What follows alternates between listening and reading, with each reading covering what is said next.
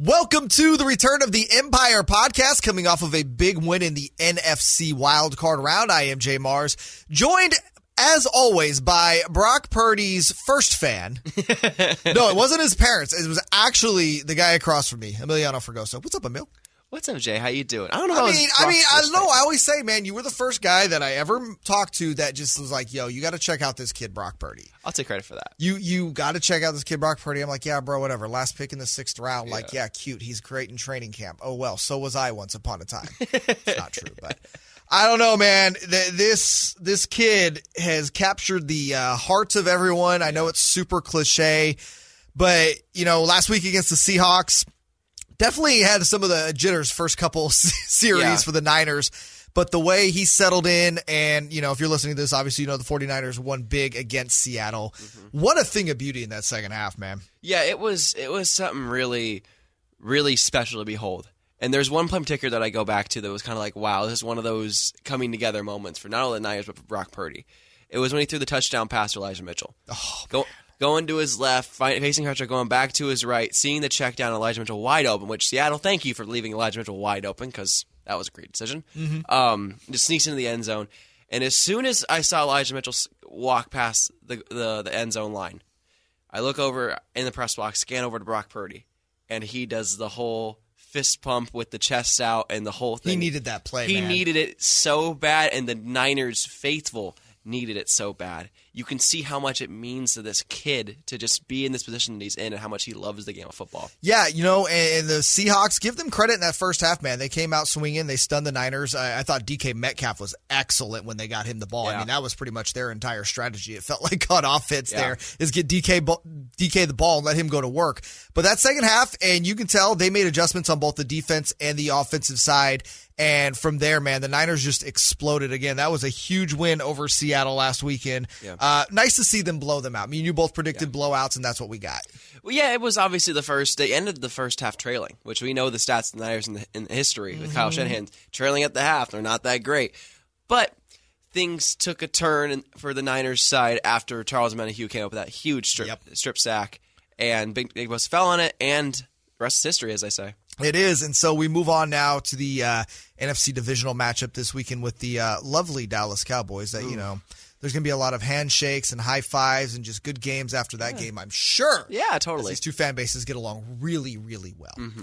So, again, that is going to be awesome. I am pumped for this game. I hate Dallas, of course. They're coming in with revenge on their mind after the Niners disposed of them in Dallas last year in the divisional round, a game they were favored in, they being the Cowboys. Yes. Not so much this weekend. I know the 49ers. I didn't see the line, but I know they're favorites. 3.5 3.5 Okay, so it's going to be – I think it's going to be a good game, man. You got two really good defenses going at it. You have weapons on both sides of the ball on offense. Dallas looked really good last week. Really, really good. That is Dak Prescott's best game of the year. I don't even think it's particularly close. No, it's really not that close. But, and I don't want to come across sounding like Homer Niner fan right now, but I'm going to come across sounding like Homer Niner fan right now. Tampa Bay sucks, man. Yeah. I could not watch that game and be like, okay, Dallas is for real based upon that. Tampa Bay just looked like absolute garbage last week. I'm going to get a little disclaimer here. As soon as Tom threw that red zone pick, I turned the game off. You were done? And did not go back to it. I was like, oh, if he comes back, I'll turn it back on. That was his first one as a Buccaneer. Yeah. First one. I think he had something like 83 TDs or 84 TDs in that situation. Mm-hmm. And, yeah, that's the first pick he had thrown. Yeah. Watching that game, man, and just watching Tom and his frustration. And there was one play. I forgot what it was. It was on 3rd down. He underthrew the receiver, and it was totally on him. And he's, like, throwing up his hands. I'm like, bro, that's on you. Yeah. Like, they just looked like. I mean, they just looked defeated, man. And I mean, the game was still relatively close at that point, too. But you just knew. I look at that game as more of an indictment on Tampa Bay than I would as a praise for Dallas. It's an indictment on the NFC South and the state of the NFC South. What a terrible! Because for the Tampa Bay Buccaneers to sneak in, they're really, frankly, 8-9. They were 8-9, right? They're like a 4-13 team, actually. They pulled 4 games out of their behinds this year. Mm-hmm. The Cardinal game, the Saints game. There's 2 others probably I can't even think of. And right you're now. Talking about 2 teams that they came from behind and pulled it out that were really bad this year. They were not good teams. The Tampa Bay Buccaneers were not good. The only thing good that happened to them this week is they got Ryan Jensen, their longtime Pro Bowl center back, and he wasn't fully healthy either because it didn't matter. They got squashed by Michael Parsons and Marcus Lawrence. Yeah, and that's going to be a tough defense, man. This is going to be. I don't want to say the first real test for Brock Purdy because that wouldn't be accurate, but this is the best team he's played, I think, so far. Most complete team for sure. Yeah, most complete team. Yeah. Dallas, listen, take no credit away from Seattle. That's a solid defense over there. It's a good defense, but it's solid. It's not a bad defense. They have, the worst D-line in the league. Okay, but overall this year, defensively, they were okay. They weren't terrible. The last 4 weeks, sure, yeah. But Dallas is a different beast on the defensive side of the ball. Yeah. And the Niners and Brock Purdy especially, they're going to have their work cut out for them this weekend. No, they are going to absolutely have their work cut out for them this weekend, and it really comes down to Purdy versus Dak. And that's how this is going to go. Both defenses are going to show up this weekend. I expect the Dallas defense to come out fired up with their hair on fire like the Niners say all the time and wanting to get vengeance for last year in Arlington. That's been all in their mind. Dak even said this week, we wanted the Niners. We absolutely wanted the Niners. Be careful what you wish for. Be careful what you wish for, yes, but they are confident as can be because Dak especially is riding a wave that we haven't seen from Dak in a while where he was in full control of that Buccaneers game. Yeah, but Dak has to understand he is not going up against the Tampa Bay defense this weekend. You're going up against the best defense in the NFL that is essentially fully healthy, outside of, season-ending injuries on that side of the ball. Mm-hmm. But I look at what they're doing, and it's going to be really interesting because Tony Pollard, I thought, ran the ball really well in the game against Tampa. I know I keep going back to the same thing. I'm sorry. But, man, I think they're going to be in for it because they're not going to be able to get the run game going, I think, the way they got it going against Tampa. Here's a little stat I want to throw at you. You say Pollard, and this goes also to Skip Bayless. And his whole tweet was, I take Tony Pollard over Christian McCaffrey. He's more explosive. I feel like Skip Bayless at home before you get to your stat just comes up. Yeah. It's like, okay, what kind of stupid thing can I say today that I can talk myself into and just put out in the world for people just to poop all over. Well, we know how dumb he is from the DeMar Hamlin situation. How he has a show still, I have no clue. I'm going to say right now, not a fan of Skip Bayless. It's an indictment on sports talk media, but that's a completely different conversation. Here's a stat I want to throw at you. You talk about, Pollard's more explosive, blah, blah, blah, blah. But be very clear, I'm not talking about that. Dallas fans want to go, we're happy with Pollard and Zeke, and he's better than McCaffrey. Pollard's a good running back, but... He made a Pro Bowl, sure. Yeah, he's a fine running back. Pollard last week, 15 for 77, 5.1 yards. Good, right? Mm-hmm. You want to know what his longest carry was? Hit me. 18. No. What Zeke's longest carry was? 9. I was going to say Zeke is just... Ugh. The reason why I'm talking about Pollard is I don't see Zeke getting going at all. No. Of the two of them, Pollard's the one that has the most, chance of getting going. But again, I don't see their run game getting going this week. Especially with Kinlaw and Armstead on fire right now. Yeah, no, those guys are healthy. Oh, Eric was amazing. Eric, man. Eric is ready. Eric is healed. Eric is healed. And we talked about this earlier in the season. Look, if you can get him back around week 15 or 16 and let him knock the rust off for the playoffs, he's going to be a problem. And he has been. He's sweeping guys and mauling them. He is such a good defensive tackle. It was a solid defensive end, no doubt about it. But moving him over to the line and using his massive 6'7" body to just maul over guards. Oh my God! No, when that happened last season, and we've talked about that, me and you at length, where that really to me was career changing for Eric, was getting him at that tackle position, moving him off of the end, and now you have both. It's just. No, again. And so, what's funny, you mentioned Skip Bayless. We were talking about talking heads saying stupid things. Yep. Weirdly, least stupid thing said of the two was Skip Bayless talking about Tony Pollard being more explosive than Christian McCaffrey, but a Dallas radio show, who I'm not even going to, name their names. We're not even going to go there. Basically said, I'm paraphrasing here, the 49ers having Christian McCaffrey is unfair. Okay, first of all, are we 5? That's not fair. They ain't got the good running back at the deadline. And then following it up with, we got to hope for an injury to McCaffrey, a hamstring. What the hell, man? Direct quote, we could really use an injury this week. We could, like a hamstring, yeah. You are a professional sports talk show host. Have some class. Have some respect for the game. You want all players to be healthy at all times. Obviously, injuries happen, but have some respect for the game. Don't wish upon people to get hurt. That's just bad juju right there, man. Yeah, no, I told you before we turned on the mics, I'm like, you know what, the Niners are going to win this weekend. That cemented it for me. Yeah, and what's funny is we were doing the scrums yesterday at practice, and we were talking to McCaffrey, and no one asked about this. I didn't get a chance to because there was too many people there. But I guarantee you they have seen this. Oh, yeah, no, why would you ever want to give this team more motivation than they already need? I guarantee you Kyle is bulletin board of this thing and goes, hey, guys, here's what we're playing up against. We know Dallas are scum, and we want to beat them again. And that's the whole point of this week. Yeah. Manahue said it this week, too. He's from Texas. He has family that are Cowboys fans. It wouldn't bring me more joy than to ruin their dreams. It really is. And, you know, this is such a rivalry that dates back to, you know, late 70s, early 80s. And, you know, growing up as a kid, I still remember, I believe it was the 92 NFC title game when Dallas beat the 49ers, just how upset I was then. And listen, there is no more joy in this world as a 49er. And you know what? I can argue probably there are 30 other teams besides Niner fans that can make this claim. Mm-hmm. There is no more joy in the world than beating the Dallas Cowboys in the playoffs. No, there isn't. There isn't. Watching that fan base with their, you know, 1998 Levi's jean shorts, you know what I mean?